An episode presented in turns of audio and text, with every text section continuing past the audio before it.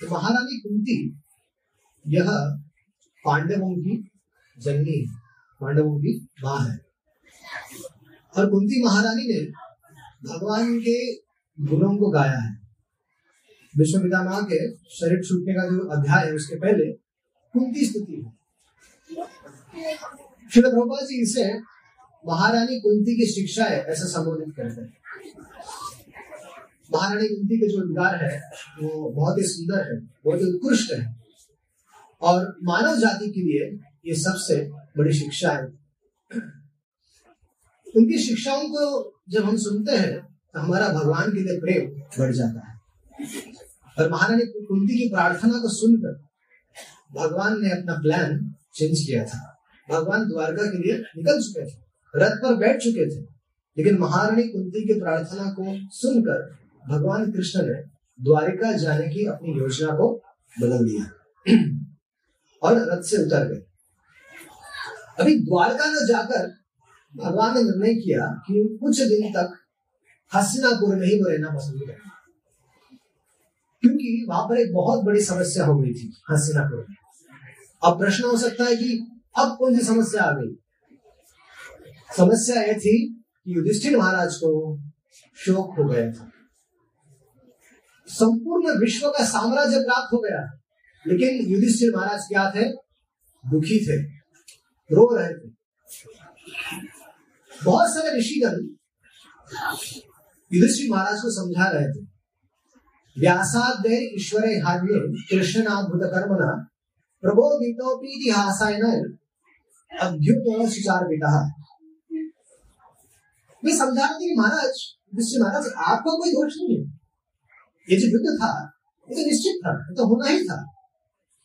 इस युद्ध को रोकने का बहुत प्रयास प्रयास किया गया, लेकिन ये युद्ध दैव की इच्छा से हुआ है, इसलिए आप चिंता मत कीजिए। तो किसी किसी भी बात को जब युधिष्ठिर महाराज सुनते थे तो उनका शोक और बढ़ जाता था। जैसे हम लोग दुखी हो जाते हैं किसी चीज से, डिप्रेशन में चले जाते हैं, तो कोई कुछ भी कई बात कहेंगे, अच्छी बात भी कहेंगे, लेकिन उससे हमें फर्क नहीं पड़ता, हम लोग और डिप्रेशन में चले जाते हैं। ऐसा लगता है कि सारा सारा जगत शून्य है, सब हर एक व्यक्ति में दोष दिखने लगता है, सारी अच्छी चीजें कड़ी सारी अच्छी चीजें कड़ी लगने में, भोजन अच्छा नहीं लगता, खाना पीना सोना ये कुछ अच्छा नहीं लगता। क्यों? क्योंकि हमारे जो इच्छित वस्तु है वो हमें नहीं मिल रही है, हमारे अनुसार जीवन नहीं बीत रहा था। तो युधिष्ठिर महाराज कह रहे थे, किसी की कोई भी ऐसा सलाह देता था तो महाराज युधिष्ठिर कहते थे नहीं, मैं हत्यारा हूं, मैंने महाभारत में निर्दोष व्यक्तियों की, निर्दोष प्राणियों का वध किया है, मैं सबसे बड़ा पापी हूं और मुझे नरक निश्चित मिलेगा, मुझे कोई नरकों से बचा नहीं सकता। तो युद्ध के पहले क्या हुआ था, महाभारत युद्ध के पहले अर्जुन को मोह हो गया और अब युद्ध के बाद युधिष्ठिर महाराज को शोक हो गया। तो जब अर्जुन को मोह हो गया था, अर्जुन ने कहा कि हम युद्ध नहीं करेंगे। भगवान से पहले कहा कि हे भगवान, मुझे दोनों कौरव और पांडवों के रथों के बीच में जाकर, दोनों के कौरव और पांडवों के बीच में जाकर मुझे ले जाओ, क्योंकि मुझे निरीक्षण करना है कि मुझसे युद्ध करने के लिए कौन कौन आए हैं। तो भगवान बोले ठीक है। तो भगवान जब रथ को, अर्जुन के रथ को जब ले गए बीच में और भगवान ने खड़े होकर सबका नाम गिनवाया कौन कौन आए हुए हैं, तो उसे देखकर अर्जुन पूरी तरह से मोहग्रस्त हो गया। तो अर्जुन ने कहा प्रभु मैं युद्ध नहीं कर सकता, इसमें इसमें हमारे स्वजनों का वध होगा, इस राज्य के लिए तो क्या, अगर स्वर्ग का राज्य भी मुझे मिले तो भी मुझे अपने लोगों से युद्ध नहीं करना। और अर्जुन ने क्या किया, जो गांडीव अर्जुन का स्वाभिमान था वो वो गांडीव अर्जुन के हाथों से गिर गया और अर्जुन निराश होकर बैठ गए। उस समय युद्ध के प्रारंभ में अर्जुन के मोह का निवारण भगवान श्री कृष्ण ने गीता का उपदेश देकर किया। अब युद्ध समाप्त होने पर अब युधिष्ठिर महाराज को शोक हो गया है, तब तो भगवान श्री कृष्ण समझा जब भगवान श्री कृष्ण युधिष्ठिर महाराज को समझा रहे थे। क्या समझा रहे थे कि भैया, युधिष्ठिर महाराज को भैया करके संबोधित करते थे, भाई, बड़े भाई के रूप में भगवान श्री कृष्ण संबोधित करते थे। तो वे कह रहे थे भैया, इस युद्ध में आपका कोई दोष नहीं है, आपने युद्ध रोकने का बहुत प्रयास किया, जैसे भगवान श्री कृष्ण स्वयं संधिभूत बनकर गए थे। दोनों कौरव और पांडव के बीच में संधि कराने के लिए युधिष्ठिर महाराज ने भगवान श्री कृष्ण को भेजा था, लेकिन जो घटना होने वाली है भगवान कहते हैं कि उस पर किसी का वश नहीं चलता, इसलिए आप चिंता मत कीजिए, आप राजा बनिए और प्रजा का पालन कीजिए। और विश्वनाथ चक्रवर्ती ठाकुर जो हमारे गौड़िया वैष्णव आचार्य हैं, वे बहुत ही अच्छी बात कहते हैं। विश्वनाथ ठाकुर लिखते हैं कि जब श्री कृष्ण संधिभूत बनकर गए थे तब कौरवों की सभा में भगवान दुर्योधन को समझा रहे थे कि क्या समझा रहे थे कि तुम न्याय करो, पांडवों को आधा राज्य दे दो, ये करो वो करो, सारी अच्छी अच्छी बातें समझा रहे थे। लेकिन भगवान बाहरी रूप से दुर्योधन को समझा रहे थे, लेकिन भीतरी रूप से परमात्मा के परमात्मा है भगवान, तो भीतर रूप से परमात्मा के रूप परमात्मा के रूप से रहते हैं, तो भीतर रूप से दुर्योधन को अपनी ही बात को समझ नहीं दे रहे थे। देखिए बाहर से भगवान उपदेश कर रहे हैं दुर्योधन को, और भीतर से परमात्मा के रूप से दुर्योधन को अपनी ही बात को समझ नहीं दे रहे थे। तो इस बात को ध्यान रखिए, ये सारा खेल भगवान का है, इस खेल को समझना चाहिए, इस सिद्धांत को समझना चाहिए। अब भगवान से क्या होता है, मत्तः स्मृति ज्ञान बहुंच, भगवान से ही क्या होता है, स्मृति निकलती है, भगवान से ज्ञान होता है, भगवान से स्मृति निकलती है। इसलिए भगवान को क्या कहा गया है, अद्भुत कर्मणि। जरा विचार कीजिए कि भगवान किसको समझाना चाह रहे हैं। भगवान जो सबके चराचर के आत्मा है, भगवान किसी को उपदेश दे रहे, संदेश दे रहे हैं और उसको समझाने का प्रयास कर रहे हैं, और फिर भी वो ना समझे, कितनी बड़ी बात है, अद्भुत बात है ना ये। अर्थात वे मतलब भगवान स्वयं दुर्योधन को अपनी बात को सम, समझ नहीं देना चाहते थे। अब क्या कारण है, दुर्योधन ने भगवान दुर्योधन से पूछते हैं, अरे दुर्योधन,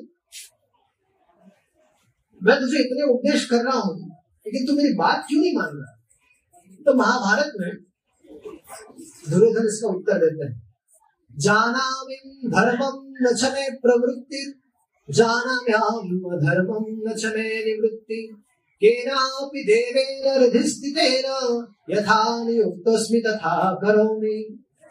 क्या कहते हैं भगवान, क्या कह रहे हैं दुर्योधन, क्या कह रहे हैं भगवान से, मैं जानता हूं प्रभु कि धर्म क्या है, लेकिन उसमें हमारी रुचि नहीं है। मैं जानता हूं कि पाप क्या है, लेकिन उसमें हमारी निवृत्ति नहीं है। मैं अधर्म को छोड़ नहीं सकता हूं। तो भगवान ने पूछा, ऐसा क्यों भाई, अधर्म को भी छोड़ सकते हैं। तब दुर्योधन ने कहा कि जो सबके हृदय में है वो मेरे हृदय में भी है, तो वही हमको समझ नहीं दे रहा है। वास्तव में श्री कृष्ण समझ नहीं देना चाहते थे। अब ये तर्क हम लोग नहीं दे सकते हैं, नहीं तो हम लोग भी कोई भी काम करेंगे, बोलेंगे नहीं भगवान हमारे हृदय में बैठे हैं, वो हमको ऐसा नहीं करने देते। तो किस तरह का तर्क नहीं करना चाहिए, विशेष स्थितियों में ऐसा होता है। ठीक है, युधिष्ठिर महाराज के प्रति भी ठीक वैसा ही विचार था।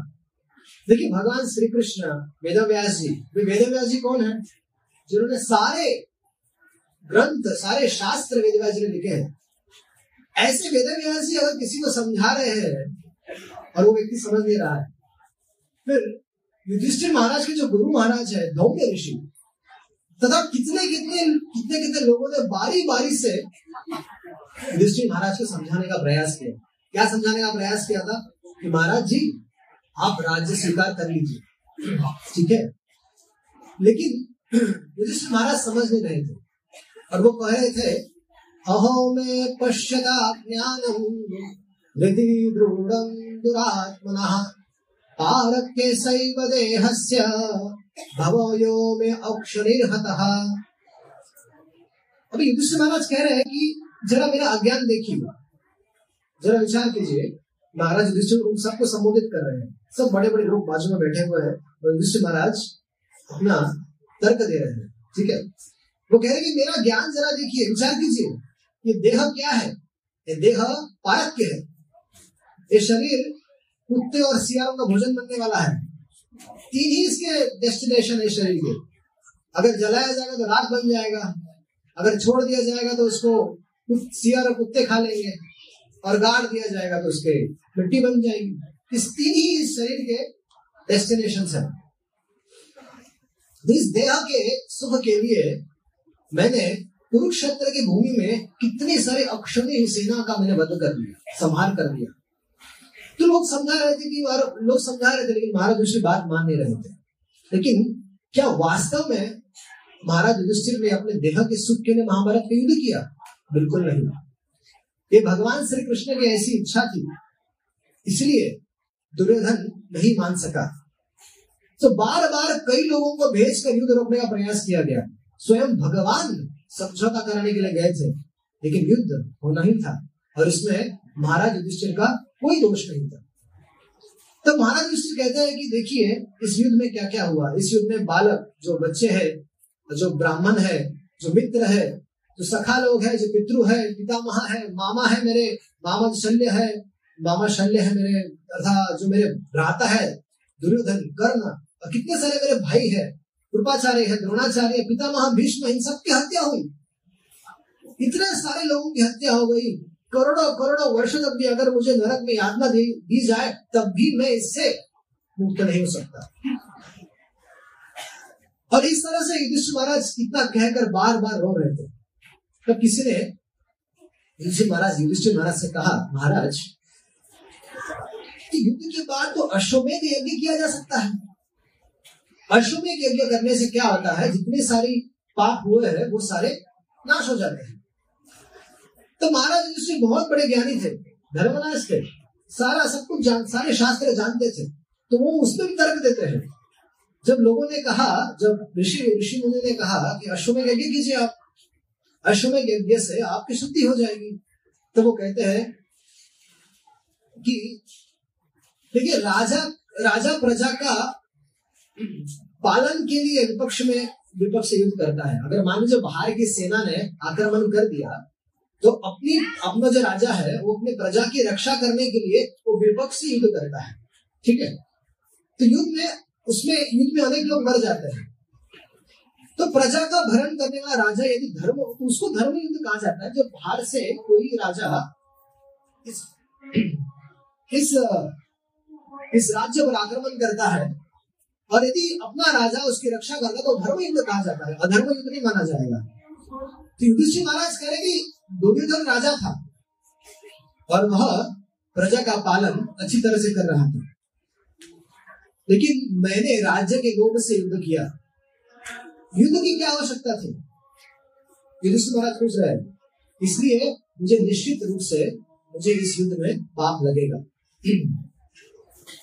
तो ऋषि मुनि और जब भगवान श्री कृष्ण बार बार समझा रहे थे और तब भी जब युधिष्ठिर महाराज बार बार कह रहे थे कि नहीं मुझे पाप लगेगा और मुझे युद्ध में मारे गए लोगों का आ, मैंने हत्या की है, ये बार बार युधिष्ठिर महाराज कह रहे थे और वो कहने लगे कि देखिए कि मेरी वजह से कितनी सारी जो स्त्रियां हैं वो क्या हो गई, विधवा हो गई।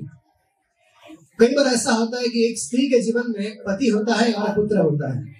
अगर पति मर जाए, पुत्र मर जाए तो उसका कोई अस्तित्व नहीं रहता। ऐसा भी होता है कि पति जो स्त्री होती है उसका भाई है, लेकिन भाई भी ऐसा भी स्थिति हुई है इस महाभारत युद्ध में कि उसमें स्त्री का पति मर गया, पुत्र मर गया, भाई भी मर गया। तो ये तो युधिष्ठिर महाराज कहते हैं ये तो बहुत बड़ा पाप हो गया मेरे से, इस पाप से मुक्त नहीं हो पाऊंगा, इसलिए मेरी शुद्धि किसी भी प्रकार से नहीं हो सकती। तो ऐसा युधिष्ठिर महाराज मानकर मानकर बैठ गए। वास्तव में युधिष्ठिर महाराज अज्ञान के कारण ये सारी बातें कर रहे थे। जिस युद्ध में स्वयं भगवान ने भाग लिया हो, अभी महाभारत का युद्ध कोई साधारण युद्ध नहीं था। महाभारत का युद्ध ऐसा युद्ध था जहां पर साक्षात स्वयं भगवान उपस्थित थे और भगवान अर्जुन को उद्देश्य करके अर्जुन युद्ध करना चाहिए, तो वो युद्ध वो युद्ध कैसे अधार्मिक हो सकता है। तो पूरी तरह से ये महाभारत का युद्ध जो था वो पूरी तरह से धर्म धर्मयुक्त युद्ध था। लेकिन महाराज युधिष्ठिर हेतुवाद के द्वारा तर्क के द्वारा इस वैदिक उक्ति को काटने का प्रयास कर रहे थे। उसके बाद उसके बाद युधिष्ठिर महाराज कहते हैं कि यथा पंकेन पंकाभा सुरया वा सुराकृतम भूत हत्यां तथै वैकाम न यज्ञे मासुर बरहति। युधिष्ठिर महाराज क्या कहते हैं, यदि गंदे जल से दूसरा गंदा जल धोया जाए तो उससे शुद्धि नहीं हो सकती।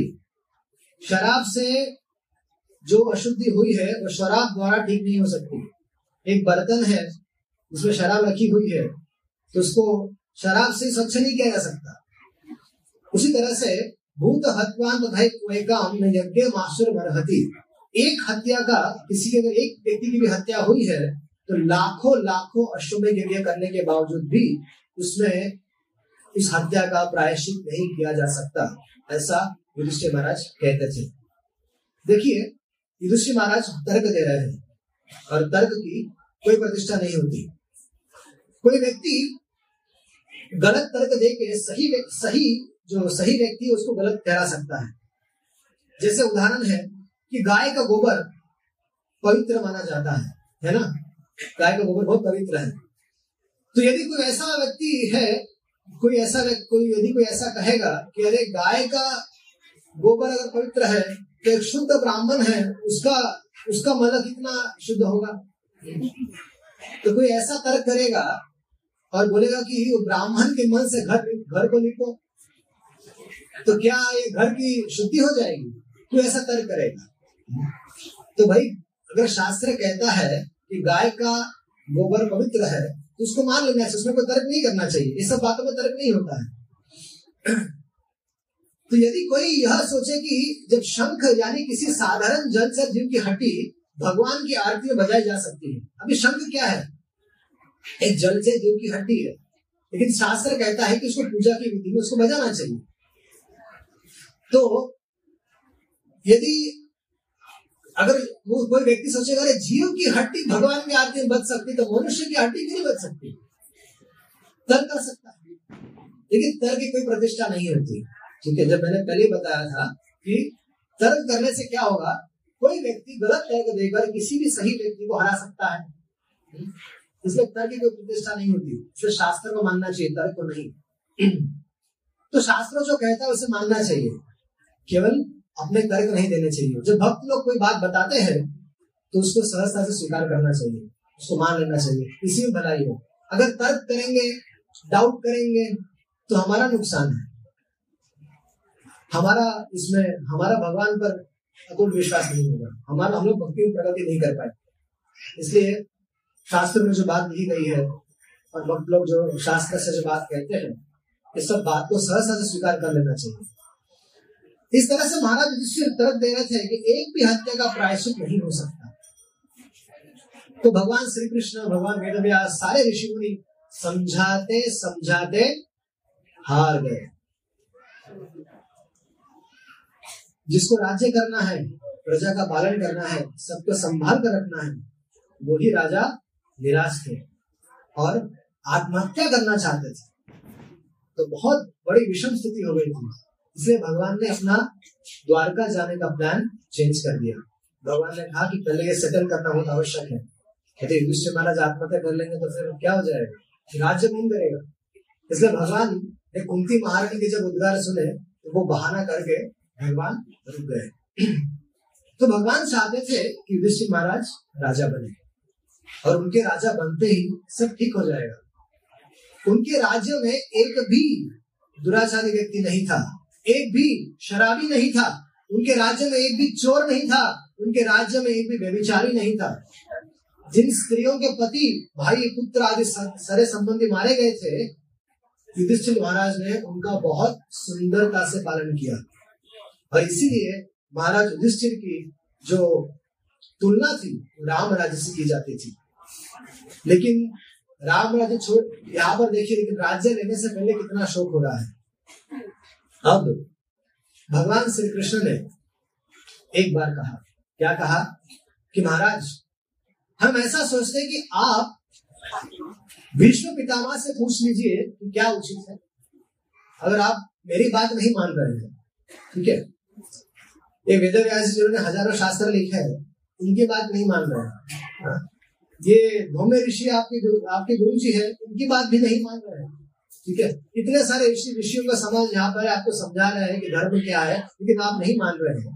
ठीक है, तो भगवान श्री कृष्ण कहते कि हम सोचते कि आप भीष्म पितामह से क्यों नहीं पूछ लेते कि क्या उचित है। ये सबसे बड़े धर्मात्मा है। भीष्म पितामह कैसे है? धर्म के तत्व को जानने वाले। काल समय परिस्थिति के अनुसार, ध्यान रखिए, काल समय परिस्थिति के अनुसार कौन सा धर्म किस समय लागू होगा, इसके एक्सपर्ट कौन थे? भीष्म पितामह। ठीक है, तो महाराज युधिष्ठिर तुरंत सहमत हो गए। वे हमेशा श्री कृष्ण के प्रति स्नेह से भरे हुए होते थे, बहुत प्रेम था युधिष्ठिर महाराज से, श्री कृष्ण का, श्री कृष्ण का दोनों का। भगवान श्री कृष्ण जब भी युधिष्ठिर महाराज को मिलते थे तो चरण छूकर प्रणाम करते थे और महाराज युधिष्ठिर आशीर्वाद देते थे कि द्वारका में विराजते रहो, सुखी रहो, चिरंजीवी रहो, ऐसा आशीर्वाद देते थे। तो ये भगवान का, भगवान अपने अपना संबंध जानकर भगवान प्रणाम करते थे और युधिष्ठिर महाराज भी अपना जो प्रेम संबंध उसके अनुसार आशीर्वाद होते थे, क्योंकि बड़े भाई थे। भगवान श्री कृष्ण चाहते थे कि युधिष्ठिर भीष्म पितामह से राजधर्म और अन्य धर्मों की शिक्षा ग्रहण करें। भीष्म पितामह कुरुक्षेत्र में बाणशय्या पर पड़े हुए थे। अब अब विचार करना चाहिए, बहुत गंभीर बात है, हमें जानना चाहिए क्यों भगवान श्री कृष्ण युधिष्ठिर महाराज को पितामह भीष्म के पास ले जा रहे हैं। इसको समझना चाहिए। भीष्म पितामह कोई साधारण व्यक्ति नहीं थे।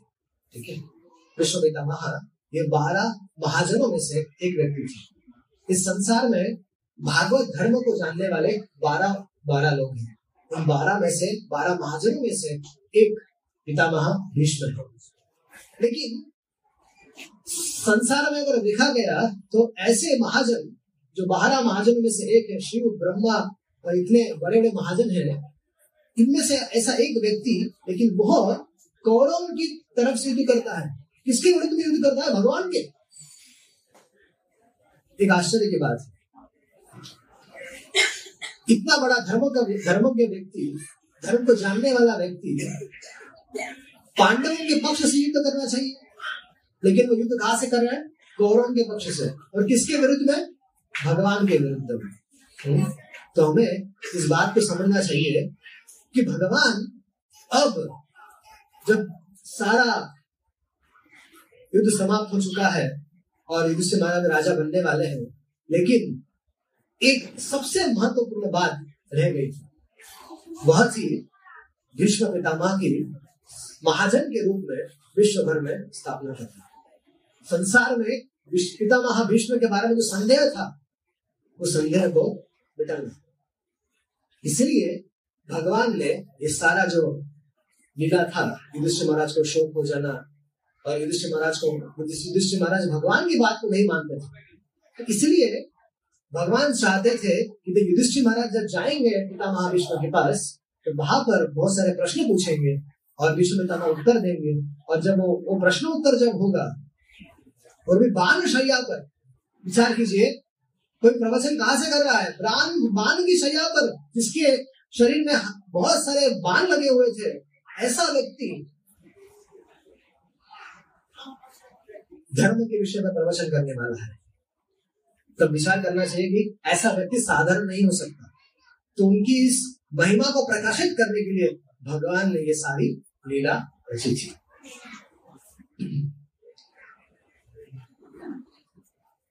सुध गोस्वामी कहता है, इति भीत प्रजा द्रोहात् सर्वधर्म विवित्सया ततो विनशनं प्रागात् यत्र देवो व्रतो पतत्। इस श्लोक में कुरुक्षेत्र को विदर्शनम कहा गया है। पितामह भीष्म कहाँ थे? कुरुक्षेत्र की भूमि में थे और सब लोग कुरुक्षेत्र जाने के लिए तैयार हो गए। कौन कौन तैयार हो गए बताइए, कौन कौन तैयार हो गए? तो भगवान तैयार हो गए, भगवान के साथ पांडवगण तैयार हो गए, सारे गुरुजन सारे ऋषि मुनि क्या किए, सब लोग कुरुक्षेत्र की तरफ चल पड़े। अब यहाँ पर कुरुक्षेत्र को विनाशनम कहा गया है। क्यों? विनाशनम का अर्थ है विनाश भूमि, तो कुरुक्षेत्र को विनाश भूमि क्यों कहा गया है? वास्तव में कुरुक्षेत्र धर्म क्षेत्र है, लेकिन विनाश भूमि इसलिए कहा गया है क्योंकि वहां पर पाप, अधर्म, अन्याय, अविद्या का विनाश होता है। वहां पर सदैव धर्म की विजय होती है और वहां पर देवव्रत अर्थात साक्षात पितामह भीष्म वहां पर बाणों की शैया पर पड़े हुए थे। अट्ठावन दिन तक, टोटल अट्ठावन दिन तक पितामह बाणों की शैया पर पड़े हुए थे।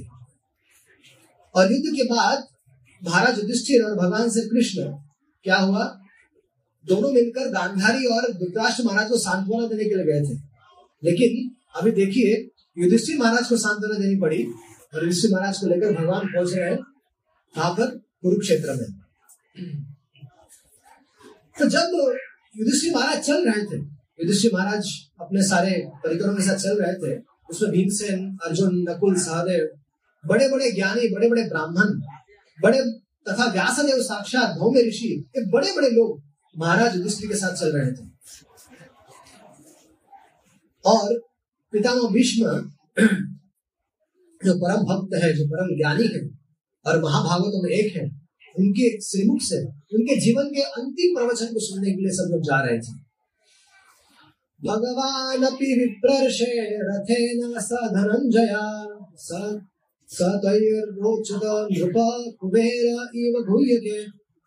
तब जब युधिष्ठिर महाराज चल रहे थे तो भगवान ने क्या किया, भगवान ने अर्जुन का दोबारा से रथ संभाल लिया। देखिए युद्ध में भगवान क्या थे? अर्जुन के सारथी थे, अर्जुन क्या थे? उसके रथी थे। तो ये जो दर्शन है, भगवान श्री कृष्ण सारथी के रूप में है और अर्जुन रथी के रूप में, ये पितामह भीष्म को बहुत प्रिय था। इसलिए दोबारा से पितामह भीष्म की प्रसन्नता के लिए दोबारा भगवान ने अर्जुन का रथ हाँकना चालू कर दिया। तो कुरुक्षेत्र भगवान ने ही गाड़ी चला, भगवान ने ही अर्जुन का रथ हाँक कर लेकर आए थे।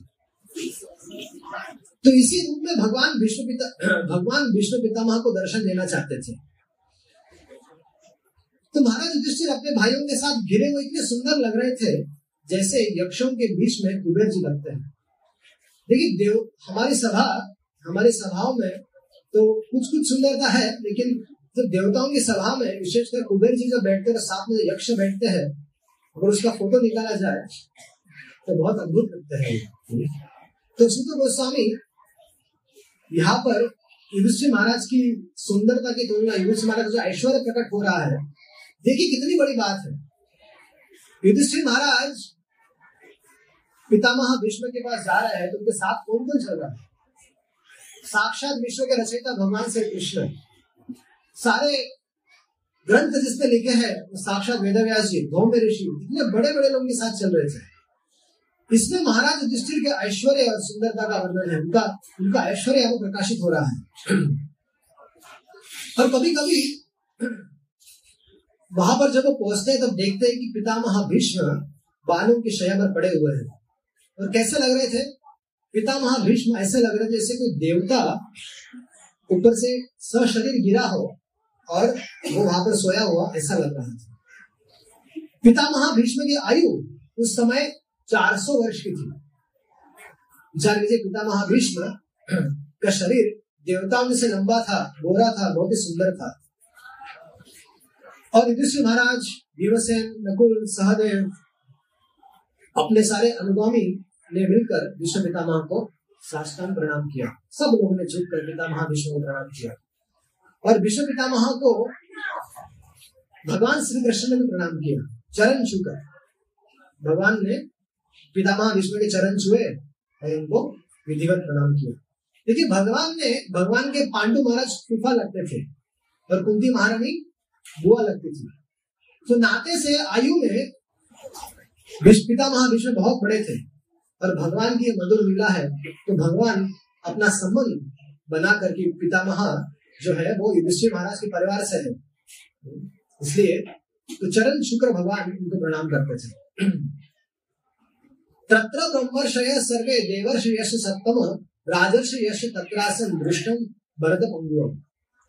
उस समय क्या हुआ, भगवान श्री कृष्ण और ये सब आने के पूर्व ही बहुत सारे ऋषियों का समाज वहां पर उपस्थित हो गया था। पहले ही कौन कौन आए थे वहां पे, बहुत सारे ब्रह्मर्षिगण आए थे, बहुत सारे देवर्षि आए थे, बहुत सारे राजर्षिगण वहां पर आए थे। क्या करने के लिए आए थे, विष्णु पितामह का दर्शन करने के लिए।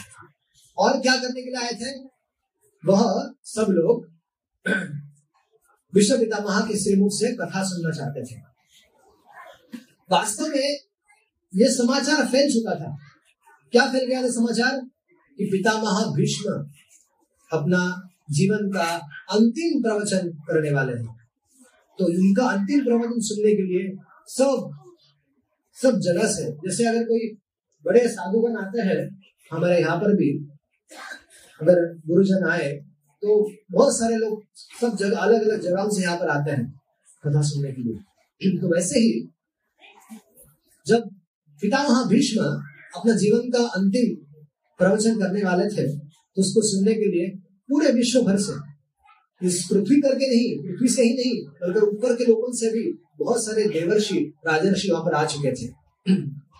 अभी प्रश्न पूछ सकते हैं कि ये उनके पास न्यूज पहुंची कैसे,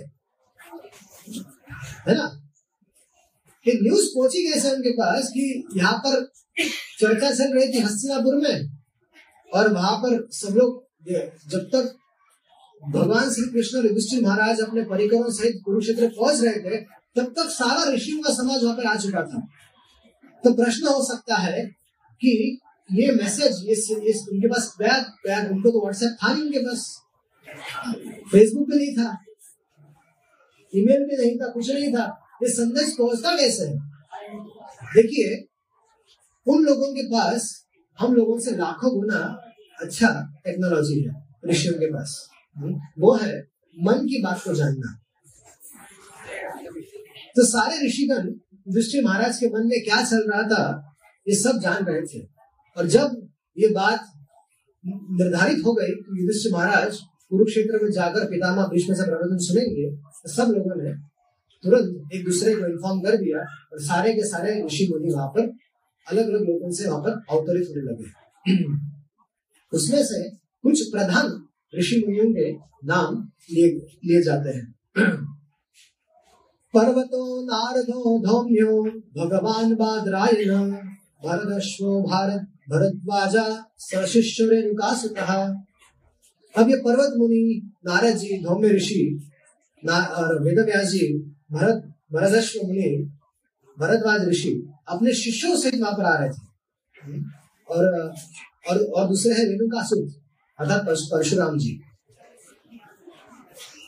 अभी हम लोगों को इन सब महान महान विषयों के बारे में थोड़ी थोड़ी जानकारी लेने का प्रयास करना चाहिए। ये महान महान लोग जो ऋषि मुनि है इनका जीवन चरित्र कैसे रहा है, इन्होंने अपने जीवन में क्या किया है, भगवान की प्राप्ति कैसे की है, क्योंकि ये जो भी व्यक्ति आ रहे हैं ये कोई भी व्यक्ति साधारण नहीं है, सब असाधारण व्यक्ति है। हम लोग इस संसार में बहुत सारे film star, movie star, Bollywood star, Hollywood star, cricketers, यहाँ दुनिया भर के बारे में जानते हैं कि वो क्या कर रहा है। आज अगर हम लोग न्यूज देखेंगे तो न्यूज में किसी ने छींक दिया तो न्यूज में आ जाता है कि भाई इसने छींक दिया, किसी ने किसी का किसी के किसी का बेटा जन्म लिया तो उसका न्यूज हो जाता है कुछ दिनों तक, किसी घर पे क्या हो गया तो नया रिश्ता हो गया, रिश्ता टूट गया तो न्यूज बन जाती है। ऐसा जब संसार के जो आ, लोग है, सांसारिक लोग हैं जिनका कीर्ति और यश फैला हुआ है, उनके बारे में हम लोग छोटी छोटी बात जानने का प्रयास करते हैं। लेकिन हमारा जो ऋषि मुनि है जिन्होंने हमारे शास्त्र छोड़े हैं, बहुत सारे जीवित उदाहरण छोड़े हैं, उनके बारे में हम लोग जानने का प्रयास नहीं करते। तो आइए थोड़ा थोड़ा जानने का प्रयास करते हैं कि ये व्यक्तित्व है कौन, पर्वत मुनि। अब पर्वत मुनि का जन्म गंधर्व में हुआ है, ठीक है। ध्यान से सुनिएगा, हो सकता है मैं आप लोगों में से किसी को पूछ लूं कि भाई बताओ थोड़ा थोड़ा बात है, तो ध्यान से सुनिएगा, लिख सकते हैं, नोट्स बना सकते हैं। तो पर्वतमुनि का जन्म गंधर्व के गंधर्व के बीच में हुआ था और वे नारद जी जैसे घूमते घामते हैं। नारद जी का काम क्या है? घूमते घामते सबको प्रचार करना। तो वैसे ही पर्वत मुनि भी देवर्षि थे, एक महान ऋषि थे और उनका काम था भगवान की महिमा का गान करते हुए आकाश में वितरण करना। महाभारत में लिखा है कि जब महाराज परीक्षित के पुत्र महाराज जन्मेजय ने ने जब यज्ञ किया था, सर्प सर्प यज्ञ किया था, उस समय पर्वत मुनि भी उपस्थित थे नारद जी के साथ। वास्तव में नारद जी और नारद जी अकेले ही अकेले हिट कर ट्रैवल नहीं करते। नारद जी अपने नारद जी के भी अपने अपने मित्र होते हैं, उनके साथ वो घूमते रहते हैं। तो उस यज्ञ में विश्व के सभी सर्पों का नाश होने वाला था, तो वहां पर नारद जी के साथ धौम्य ऋषि उपस्थित थे। तो अब नारद जी के बारे में थोड़ा जानते हैं, ठीक है? ये तो हुआ पर्वत मुनि का परिचय। अब नारद जी का परिचय। नारद जी सबसे बड़े प्रचारक हैं। नारद जी वैष्णव शिरोमणि हैं। प्रहलाद महाराज, ध्रुव महाराज, युधिष्ठिर महाराज, अम्बरीश महाराज, ये सब इनके शिष्य हैं। नारद जी ब्रह्मा जी के पुत्र हैं और शिष्य भी है। ब्रह्म मतलब गौड़ीय संप्रदाय में ब्रह्मा जी के बाद नारद जी आते हैं और उन्होंने वेद व्यास जी को श्रीमद् भागवतम लिखने का उपदेश किया है।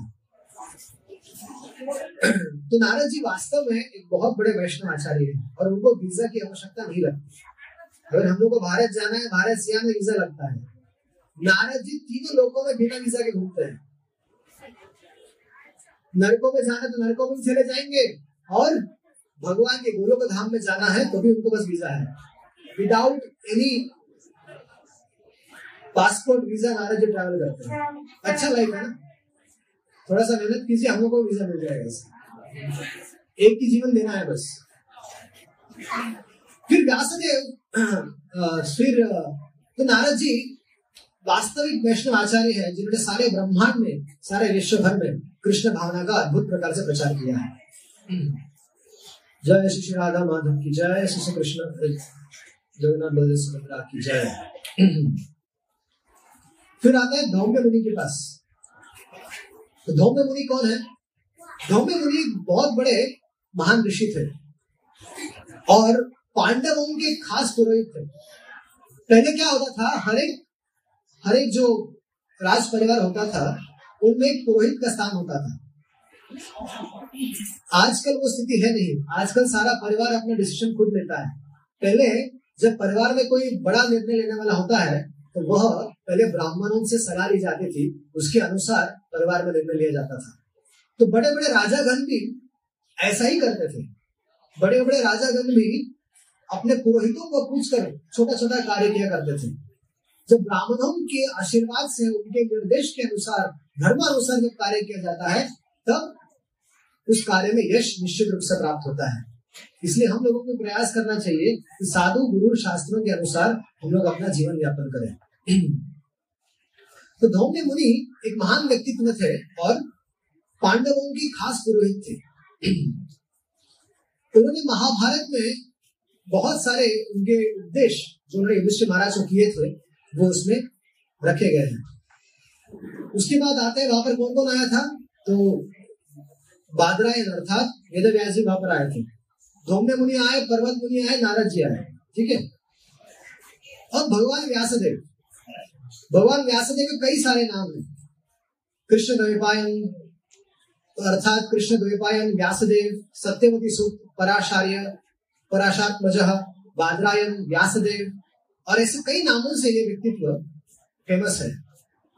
वे पराशर मुनि और सत्यवती जी के पुत्र हैं और वेद व्यास जी भगवान के वांगमय अवतार हैं। अर्थात जितने सारे हमारे वैदिक शास्त्र है वो किन्होंने किसने लिखे हैं? इन्होंने ही लिखे। तो भगवान के द्वारा विशेष कर से विशेष करके ग्रंथों को लिखने के लिए भगवान ने जो अवतार ग्रहण किया है वो साक्षात वेद वेद व्यास जी के रूप में अवतार ग्रहण किया है। तो महाकाव्य महाभारत तथा परम दिव्य ग्रंथ श्रीमद् भागवत के रचनाकार है। उन्होंने वेदांत सूत्र में लिखा है, बहुत सारे ऐसे ग्रंथ लिखे हैं, और ये शुकदेव गोस्वामी के पिताजी हैं। सो इस तरह से वे भी भीष्म पितामह का प्रवचन सुनने के लिए आए हैं, जबकि सारे शास्त्र उन्होंने लिखे हैं, लेकिन फिर भी वे भी एक साधारण ऋषि की भांति, साधारण व्यक्ति की भांति पितामह भीष्म के प्रवचनों को सुनने आए हैं। इससे पता चलता है, जो बड़े बड़े ऋषिगण आते हैं, इससे पता चलता है कि भगवान की गुणों की कितनी महिमा है, भगवान की कीर्ति और भगवान के यश की कितनी बड़ी बड़ी महिमा है। उसके बाद भरद्वाज ऋषि, भरद्वाज ऋषि एक महान ऋषि थे, और वे भी युधिष्ठिर महाराज के रा, राजस्व यज्ञ में आते थे और उनको मिलने के लिए काफी बार आया करते थे, वो भी आए थे। फिर है फिर एक ऋषि का नाम आता है भरद्वाज मुनि। तो भरद्वाज मुनि ये सप्त ऋषियों में एक है, और वे अर्जुन के जन्मोत्सव में भी उपस्थित थे। कुछ कुछ ऐसे ऋषि होते हैं जो चिरंजीवी होते हैं, जैसे वेदव्यास जी चिरंजीवी है, हनुमान जी चिरंजीवी है। आज भी हनुमान जी अगर आपको दर्शन करने को मिल जाएंगे, परशुराम जी मिल जाएंगे, वेदव्यास जी मिल जाएंगे, ऐसे भरद्वाज मुनि भी चिरंजीवी है। इनका आश्रम आज भी प्रयागराज में आपको मिलेगा, और कई अवसरों पर वे युधिष्ठिर महाराज के साथ थे।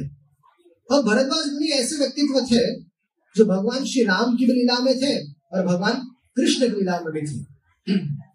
तो कई अवसरों पर वे कई सारी भगवान की लीलाओं में उनका नाम पाया जाता है। तो जब श्री राम अयोध्या अयोध्या से चित्रकूट जा रहे थे, उस समय प्रयागराज से होकर गुजरे, उसमें वहां पर उनकी भेंट भरद्वाज मुनि से हो गई, और वहां पर उन्होंने भगवान का बहुत अच्छे से स्वागत किया। जो महाभारत में जो फेमस जो द्रोणाचार्य है, वो उनके ही पुत्र हैं। उसके बाद बारी आती है परशुराम जी की। अभी परशुराम जी और भीष्म पितामह का छत्तीस का आंकड़ा था, एक दृष्टि से देखा गया, ठीक है। पितामह भीष्म ने परशुराम जी से युद्ध की ट्रेनिंग ली थी, कैसे शस्त्र चलाना है। तो ऐसे तो परशुराम जी के गुरु हो गए, लेकिन एक ऐसी घटना हो गई जिस कारण से परशुराम जी और भीष्म पितामह के बीच में युद्ध हुआ था, ठीक है। एक अंबा, यह अंबा नाम की एक कन्या थी, जो पितामह भीष्म ने उसका हाथ पकड़ लिया था, और उससे फिर जब पितामह भीष्म ने उसका हाथ पकड़ लिया था, कोई भी व्यक्ति उस अंबा से विवाह करने के लिए तैयार नहीं था। तो अंबा ने व्रत ले लिया, अंबा ने निर्णय कर लिया कि अगर मेरा विवाह होगा तो पितामह भीष्म से ही होगा। और यहाँ पर भीष्म पितामह ने भी व्रत लिया था कि मैं आजीवन ब्रह्मचारी व्रत का पालन करूंगा। तो अंबा पितामह भीष्म के पास आती है और कहती है कि भीष्म, तुम्हारी भीष्म प्रतिज्ञा का त्याग दो और मेरा हरण करो, मेरा स्वीकार करो, मुझे पत्नी के रूप में स्वीकार करो। पितामह ने कहा संभव नहीं है, मेरी प्रतिज्ञा भीष्म है, तुम क्या हजारों अवसर आएगा तो मैं स्वीकार नहीं कर सकता। मैंने आजीवन ब्रह्मचार्य व्रत का पालन किया करने का निर्णय लिया है। तो अंबा क्या करती है, अंबा कहती है अच्छा अभी बताती हूँ, तुम्हारी इतनी हिम्मत कि मुझे रिजेक्ट कर दिया, अब तुम्हें अब तुम्हें इसका बदला निश्चित होगी। तो अंबा जाती है परशुराम जी के पास। परशुराम जी कौन होते हैं? परशुराम जी पितामह भीष्म के गुरु। अंबा उनके सामने रोती है, गिड़गिड़ाती है। अब परशुराम जी तो परशुराम जी ने बोला ऐसी किसकी हिम्मत हो गई इसकी कि तुझे स्वीकार नहीं कर रहे, तो हाथ पकड़ लिया, हाथ क्यों पकड़ा? अरे भाई हाथ अपने लिए थोड़ी पकड़ा था, किसी और के लिए पकड़ा था, तो पकड़ा तो पड़ा, विवाह करें। तो अम्बा अम्बा ने कहा अच्छी बात है, तो ये गुरु जी मान गया, तो तो भीष्म पितामह का यह प्रतिज्ञा टूटी जाएगी अभी। तो परशुराम जी अम्बा को लेकर पितामह भीष्म के पास आते हैं और भीष्म से कहते हैं कि भीष्म ये तुम्हारा ड्रामा है ना, छोड़ दो। कौन सा ड्रामा? ये तुम्हारा जो प्रतिज्ञा है छोड़ दो, इसको तोड़ दो, इस प्रतिज्ञा को। मैं क्यों तोड़ू?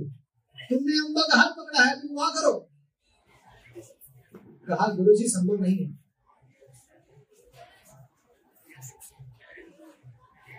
तो फिर फिर वो कहते हैं कि परशुराम जी तुम्हारी प्रतिज्ञा करने से क्या होगा, मैं तुम्हारा गुरु हूँ, गुरु की बात नहीं मानोगे? गुरु अगर शास्त्र अनुसार कहेंगे तो मान लेंगे, लेकिन आप अगर ऐसी सब बातें कहेंगे मेरी प्रतिज्ञा तोड़ने के बाद तो मैं क्यों मानूं? आपको भी मेरा सम्मान करना चाहिए। मैंने व्रत लिया है और किस कारण से व्रत लिया है ये भी आप जानते हैं।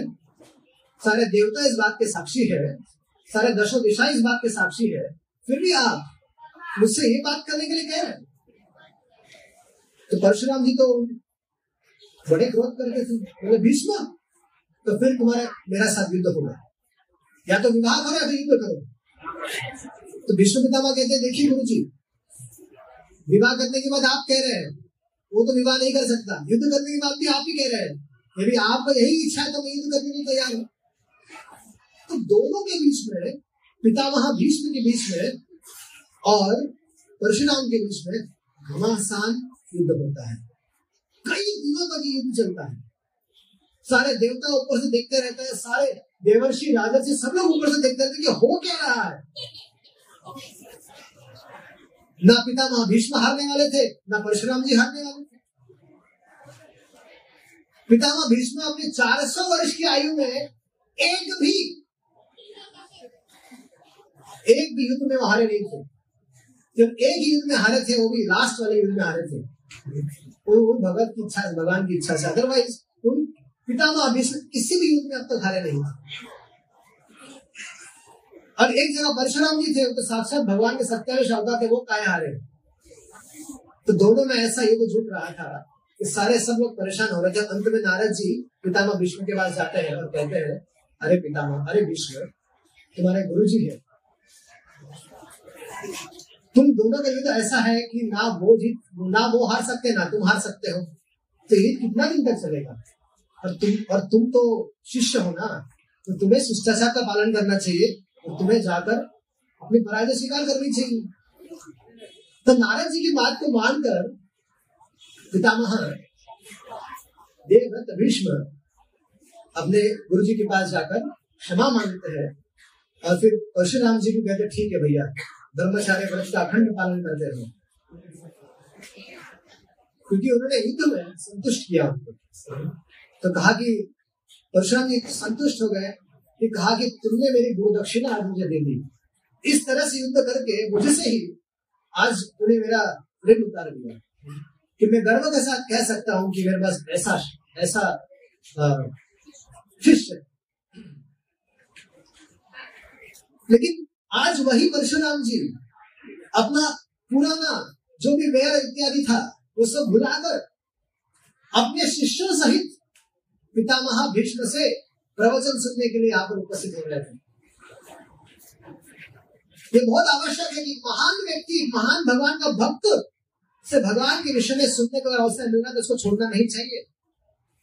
विष्णु पितामह भगवान के बारे में अपना अनुभव बताने वाले थे, इसलिए सभी ऋषि मुनि अपने अपने शिष्यों को लेकर यहाँ पर आए थे।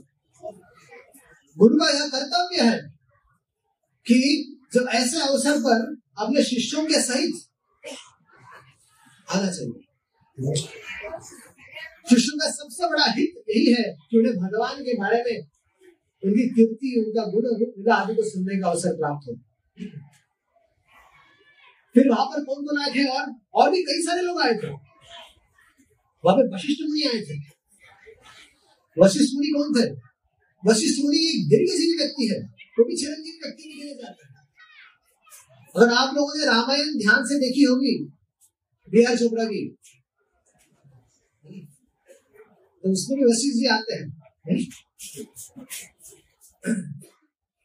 तो रामायण श्री राम और श्री कृष्ण इन दोनों लीलाओं में वशिष्ठ मुनि पाए जाते हैं। जब जब श्री राम का राज्याभिषेक हुआ था तो वशिष्ठ मुनि ने ही वो राज्याभिषेक किया था। और कुरुक्षेत्र युद्ध में भी वशिष्ठ मुनि की बात आज हमें पता चलती है कि वो भी वहां पर उपस्थित थे। महाराज युधिष्ठिर के राजस्व यज्ञ में उपस्थित थे और हिरण्यकश्यप के इतिहास में भी वशिष्ठ मुनि का नाम जुड़ा जाता है। तो ऐसे वशिष्ठ मुनि दीर्घायु व्यक्ति है, तो सब जगह मिलेंगे, आज भी है। वो किसी को चाहिए नंबर उनका तो पूछ लीजिएगा, बता देंगे। एक बार क्या हुआ, अब अब इनका और विश्वामित्र जी का बड़ा झगड़ा चलता था। विश्वामित्र जी क्षत्रिय थे और ये ब्राह्मण थे। तो विश्वामित्र जी तथा उनके बीच में बड़ा तनाव चलता रहता था। ऐसा नहीं कि हमारे यहाँ तो भक्तों के बीच में झगड़ा होता है, वहां ऊपर पहले भी होता था। तो तो इस ऐसे भक्तों के थोड़ा झगड़ा हो जाए तो इसको एकदम बड़ा लेना नहीं चाहिए, साधारण बात है, ठीक हो जाता है समय के साथ। तो जब वशिष्ठ मुनि ने अपनी कामधेनु विश्वामित्र जी को देना अस्वीकार कर लिया तो विश्वामित्र जी ने इनके सौ पुत्रों को मार दिया। और फिर ब्राह्मण होने के नाते विश्वामित्र जी ने विश्वामित्र जी के सारे व्यंग वशिष्ठ मुनि जो थे वो सहन कर लेते थे। और एक बार ऐसा हुआ कि विश्वामित्र जी को ब्राह्मण बनना था, ब्रह्मर्षि बनना था, और बड़ी उनकी दृढ़ लालसा थी। तो सारे साधुओं के समाज ने कहा यदि वशिष्ठ जी ने अगर आपको स्वीकार कर लिया कि आप ब्रह्म कि आप ब्राह्मण है तो हम स्वीकार कर लेंगे। अब हुआ क्या कि जो वशिष्ठ जी थे वो तो मान नहीं रहे थे इतने आसानी से। तो एक बार वे अपनी पत्नी के साथ चर्चा कर रहे थे और विश्वामित्र जी के गुरु को गा रहे थे, और विश्वामित्र जी बाहर तलवार लेकर खड़े थे उनका सर काटने के लिए। देखिए विचित्र स्थिति, देखिए एकांत में वशिष्ठ मुनि अपने पत्नी के साथ उनके गुरु को गा रहे हैं और बाहर वही तलवार लेके खड़े हैं उनको मारने के लिए। और जब विश्वामित्र जी ने अपने ही गुरु को सुना वशिष्ठ जी के मुख से, तो विश्वामित्र जी को बड़ी आ, आ, बड़ा पश्चाताप हुआ कि यार इतने बड़े महान व्यक्ति को मारने जा रहा हूँ। तो वे जाकर दंडवत कर दिए उनको अंदर जाके। और तभी वशिष्ठ जी कहते हैं उठिए ब्रह्मर्षि। तो जैसे उन्होंने ब्रह्मर्षि के रूप में उनका नाम लिया, इसका अर्थ क्या हुआ, उनको ब्राह्मण के रूप में सबने स्वीकार कर लिया। तो ऐसे ही इंद्र प्रमद कृत मुनि और कई सारे गृत समद ऋषि, कई सारे लोग वहां पर आ, पिता महा से प्रवचन सुनने के लिए आए थे। असित ऋषि, कक्षिवान, गौतम मुनि, अत्रि मुनि, ऐसे कई बाद में कौशिक मुनि, सुदर्शन चक्र, साक्षात सुदर्शन भी वहां पर उपस्थित थे। अन्य मुनियो ब्रह्मन ब्रह्मा राता दो अमला शिष्य रूपे आजनु कश्यप आंग्री सराया। और कौन कौन वहां पर आए थे, साक्षात सुखदेव गोस्वामी भी वहां पर आए थे। सुखदेव गोस्वामी भी पितामह भीष्म के प्रवचन भी सुनने के लिए आए थे। तो जब सुखदेव गोस्वामी गर्भ से जब सुखदेव गोस्वामी का जन्म बड़ा अद्भुत है, जब वो जन्म लिए थे तो बाहर आने की उनकी इच्छा ही नहीं थी। मतलब बाहर आगे करना क्या है, इससे अच्छा तो अंदर अच्छे से भजन हो रहा है, माँ के गर्भ में अच्छे से भजन हो रहा है, बाहर आने की आवश्यकता क्या है। तो उन्होंने अपने वेदव्यास अपने पिताजी वेदव्यास को बोल दिया कि पिताजी मेरा बाहर आने का कोई प्लान नहीं, मंदिर में रहने वाला। तो पिताजी बोल रहे थे बेटा भागवत का प्रचार करना है, ये करना वगैरह। पिताजी वो आप सब कर लीजिए, मेरे को कोई प्रॉब्लम नहीं है, मैं अंदर ही रहना चाहता हूँ। तो वेदव्यास जी द्वारका गए, भगवान को बुलाया और भगवान ने फिर आश्वासन दिया सुखदेव बाहर आजा, मेरी माया तुझे स्पर्श नहीं करेगी। और तब सुखदेव गोस्वामी ने भगवान के बुलाने पर सुखदेव गोस्वामी माँ के गर्भ में से बाहर आए सोलह वर्ष के पश्चात। वो माँ भी साधारण नहीं थी जो सोलह वर्ष तक अपने बेटे को कोख में रख सकती है, क्योंकि वो वेदव्यास जी की पत्नी थी, तो साधारण तो होगी नहीं। तो इस तरह से कई सारे लोग पितामह भीष्म के प्रवचन को सुनने के लिए वहां पर उपस्थित थे। अब पितामह भीष्म उनका स्वागत करते हैं, तो स्वागत कैसे करते हैं वे हम लोग कल सुनेंगे। अभी पितामह भीष्म तो बानों की शया पर है और इतने बड़े बड़े महान ऋषि आए हुए हैं। जब पहले जब पितामह भीष्म स्वस्थ थे और जब ऐसे बड़े बड़े ऋषि आते थे तो पितामह भीष्म के चरणों की सेवा करते थे, उनको बड़े अच्छे अच्छे उपहार देते थे। लेकिन यहाँ की स्थिति अलग है, पितामह भीष्म बानों के शया पर है, और यहाँ पर वे किस तरह से इन महान महान ऋषियों का स्वागत करते हैं ये हम कल देखेंगे। ठीक है, हरे कृष्णा, जय श्री प्रभुपाद।